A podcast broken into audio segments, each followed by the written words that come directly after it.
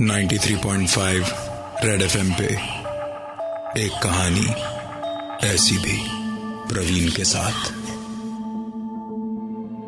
मीरठ की इस कोठी में धर्मेश पाठक और उनकी बीवी को शिफ्ट हुए। अभी दो दिन ही हुए थे। धर्मेश को देर रात एक आवाज़ सुनाई दी। उसने अपनी पत्नी मीरा से पूछा कि क्या उसे कोई आवाज़ सुनाई दे रही है? मीरा ने बहुत कोशिश की, पर उसे कोई आवाज़ सुनाई नहीं दे रही थी। धर्मेश को कौवों की आवाज़ एकदम साफ़ सुनाई दे रही थी, जो धीरे धीरे तेज होती जा रही थी।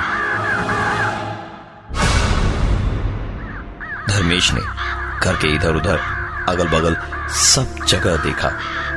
पर उसे रात के उस अंधेरे में कुछ नज़र नहीं आ रहा था। बस सुनाई दे रही थी तो कौवों की आवाज़। वो आवाज़ें काफ़ी देर तक आती रही, पर इस बार धर्मेश ने उन सबसे अपना ध्यान हटाया और सोने को चला गया। अगले दिन सुबह उठकर, जब धर्मेश अपनी कोठी के छत पे जाने के लिए सीढ़ियों का इस्तेमाल कर रहा था तो एक अजीब सी दुर्गंध उसके मन में घबराहट पैदा कर रही थी। छत पर पहुंचकर उसने जो कुछ भी देखा, वो देख धर्मेश के पैर ज़मीन से ही जम गए। पूरी छत पर कौवे ही कौवे मरे पड़े थे।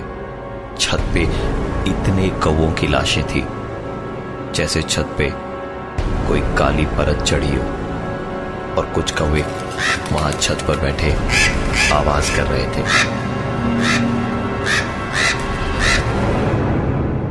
धर्मेश एक सीधा साधा ऊपर वाले से डरने वाला इंसान था। उन्होंने तुरंत इलाके के एक नामी पंडित जी को बुलाया, जो समय की कमी की वजह से देर शाम तक ही आए। धर्मेश की पूरी बात सुनने के बाद पंडित जी ने पूरे घर का मुआयना किया। घर में उन्हें कुछ भी नहीं मिला। लेकिन ऐसे ही घूमते घूमते जब उनकी नज़र पास वाली कोठी पे गई तो उनकी आँखें बड़ी बड़ी होकर वहीं अटक गई। उन्होंने धर्मेश की छत से ही देखकर बताया, आपके घर के बगल वाली उस खाली कोठी में कुछ इस घर से फेंका गया है और उसी रास्ते से कोई आपके घर आया है। कभी कभी खाली दिखने वाली कोठियाँ, हवेलियाँ, यहाँ तक कि कमरे भी खाली नहीं होते। जल्द से जल्द आप अपने घर में पूजा करवा लीजिए, सब कुछ ठीक हो जाएगा। पंडित जी ने अपनी बात खत्म की ही होगी कि खिड़की पे एक आवाज़ हुई।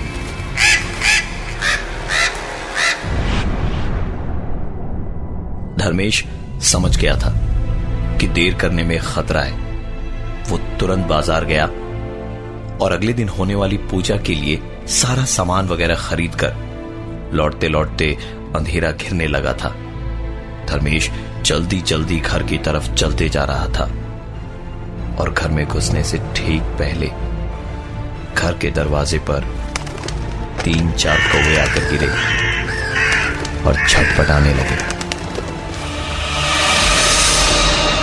धर्मेश घर में आया और सारा सामान रखकर जल्दी जल्दी मीरा और अपने बेटे सोनू को चिल्ला चिल्ला के बुलाने लगा। मीरा दौड़ी दौड़ी आई, लेकिन सोनू नहीं। मीरा को पूरी बात बताते बताते अचानक धर्मेश को खटका लगा कि सोनू कहाँ है। सोनू को बहुत ढूंढा गया, लेकिन जब अड़ोस पड़ोस और दोस्तों के घर खोजने के बाद भी वो नहीं मिला तो सीधे पुलिस को रिपोर्ट लिखाई गई। मीरा का रो रो कर बहुत बुरा हाल था। धर्मेश भी परेशान था। कुछ समझ नहीं आ रहा था। क्या करे, कहा जाए? खिड़की पे बैठा धर्मेश अपनी किस्मत को कोस रहा था कि बगल की कोठी से एक आवाज़ आई। धर्मेश ने अपने घर की खिड़की से बाहर देखा तो कुछ नहीं दिखा। लेकिन आवाज़ अब भी आ रही थी। टॉर्च जलाकर गौर से देखा। तो सोनू के चिल्लाने की आवाज़ के साथ साथ पड़ोस वाली कोठी में सोनू एक कमरे में बंद दिखाई दिया। सोनू के इस कदर चिल्लाने की आवाज़ें सुनकर ही धर्मेश की आँख खोली। आँख खुली तो वो पसीने से तर तरपतर था। धर्मेश ने शायद कोई बुरा सपना देखा था।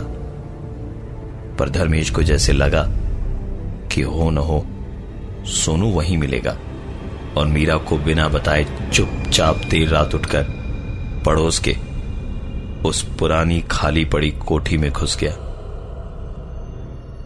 वहाँ पहुँचा तो अंधेरे में एक धीमी सी आवाज़ उसे सुनाई दे रही थी। अंदर गलियारे में चल के आखिरी कमरे की तरफ़ चलते चलते जब धर्मेश एक सेकंड को रुका तो जैसे उसके पैर के ऊपर से कुछ रेंगता हुआ गया। टॉर्च की रोशनी में अपने पैरों के ऊपर से धर्मेश ने एक सांप को रेंग कर आगे जाते हुए देखा।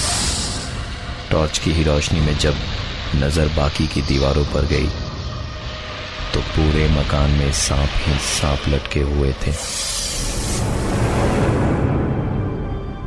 सोनू किस हाल में होगा? सोच सोचकर धर्मेश हर पल और ज़्यादा परेशान हो रहा था। इन सांपों से बचते बचते धर्मेश जरा आगे बढ़ा तो पूरे के पूरे चमगादड़ों के झुंड ने उसे घेर लिया। हाथ पैर मारते मारते जब धर्मेश बढ़ा तो देखा एक कमरे से हल्की सी रोशनी आ रही थी। वहाँ जाकर देखा तो एक चलती हुई मोमबत्ती की रोशनी में सोनू वहाँ बैठा खेल रहा था। सोनू ने पासा फेंका और पलट के धर्मेश को मुस्कुरा के देखते हुए बोला, आओ धर्मेश, बस एक चाल और। अगर सोनू जीत गया तो वो जाएगा। यहीं रुक जाएगा। धर्मेश चुपचाप खड़ा देख रहा था, क्योंकि यह ना तो सोनू की आवाज़ थी और ना ही सोनू की आँखें। सोनू ने अपनी चाल चली और उसके बाद वहाँ से उठकर बाहर की ओर जाने लगा। धर्मेश उसे रोकना चाहता था, लेकिन उसके गले से ना तो आवाज़ निकल रही थी और ना ही धर्मेश अपनी जगह से हिल पा रहा था। धर्मेश समझ चुका था कि सोनू के बदले अब उसे वहाँ रुकना पड़ेगा। सोनू धर्मेश की आँखों के सामने चलते चलते बाहर निकला और अपने घर पहुँच गया। सोनू को देख सबके चेहरे पर एक चमक आ गई, पर सोनू एकदम चुपचाप था। सुबह तक घर में रात की मची अफरा तफरी और ज़्यादा बढ़ गई, क्योंकि अब धर्मेश की खोज शुरू हुई। सोनू ने बस इशारे से बताया कि धर्मेश बगल वाली कोठी में है। सब लोग पड़ोस वाली कोठी में गए और हर एक कोने को छान मारा, लेकिन इतनी बड़ी कोठी में उन्हें कहीं भी धर्मेश नहीं मिला। वापस घर लौटकर सब एक कोने में हताश होकर बैठे थे। पूजा कब शुरू हो, कैसे हो हो भी या नहीं, यही सब सोच रहे थे। क्योंकि धर्मेश धर्मेश था ही नहीं। सब लोग परेशान बैठे थे और उधर सोनू ने मीरा को बताया कि धर्मेश उसी घर में बंद है। मीरा की परेशानी में अब आँसू भी जुड़ गए थे। रो रो कर मीरा का हाल बेहाल हो गया था और सोनू की तबीयत खराब होती जा रही थी। उसे तेज बुखार चढ़ता जा रहा था। सबका ध्यान शाम होते होते तेज होती कौवों की आवाज़ की तरफ़ गई। कौवों की आवाज़ सुनकर सोनू ने छत की तरफ़ इशारा किया। कौवों की आती उस आवाज़ का पीछा करते करते सब लोग छत पे पहुँचे। तो सबका मुँह खुला का खुला रह गया। छत पर धर्मेश पड़ा हुआ था और कौए उसको नोच खसोट रहे थे। धर्मेश पूरी तरह जख्मी होने के बावजूद भी पागलों की तरह हंस रहा था। किसी तरह उस पागलपन की हालत में धर्मेश को वहाँ से नीचे ले जाया गया। अरे मैं ठीक हूँ।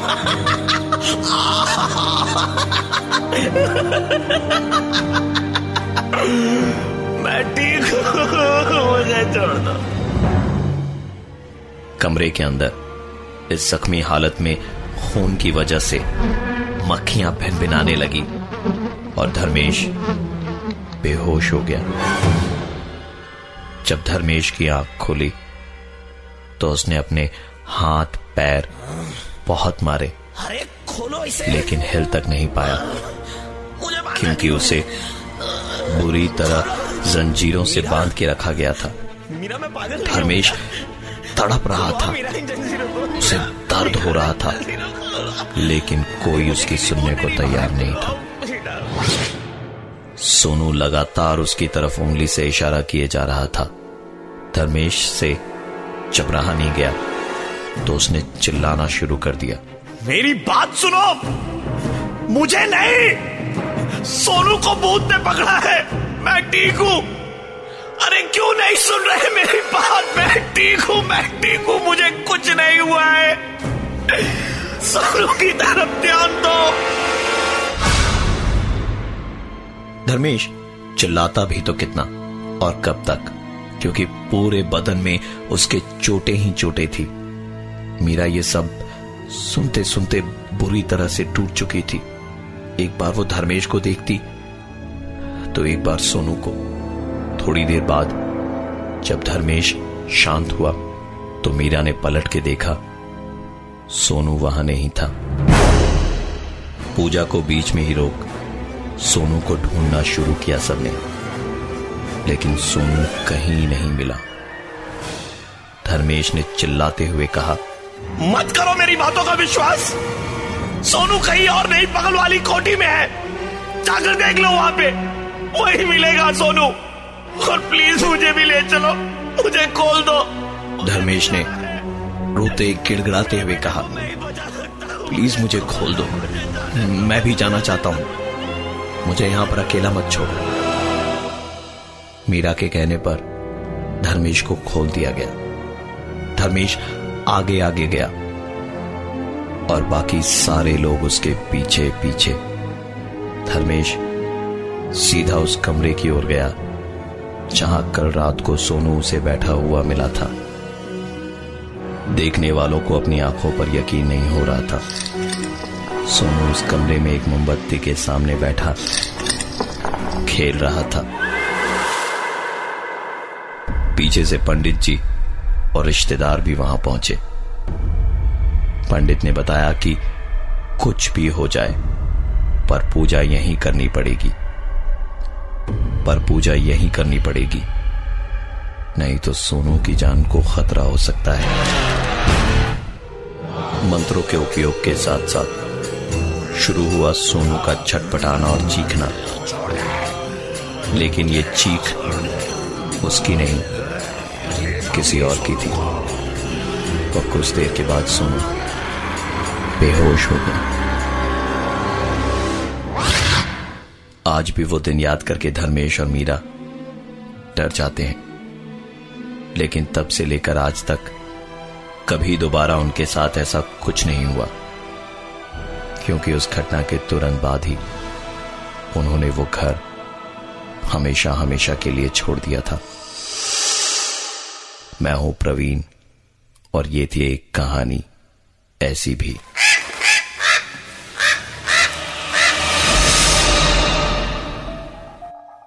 Ninety three point five red F M पे एक कहानी ऐसी भी प्रवीण के साथ।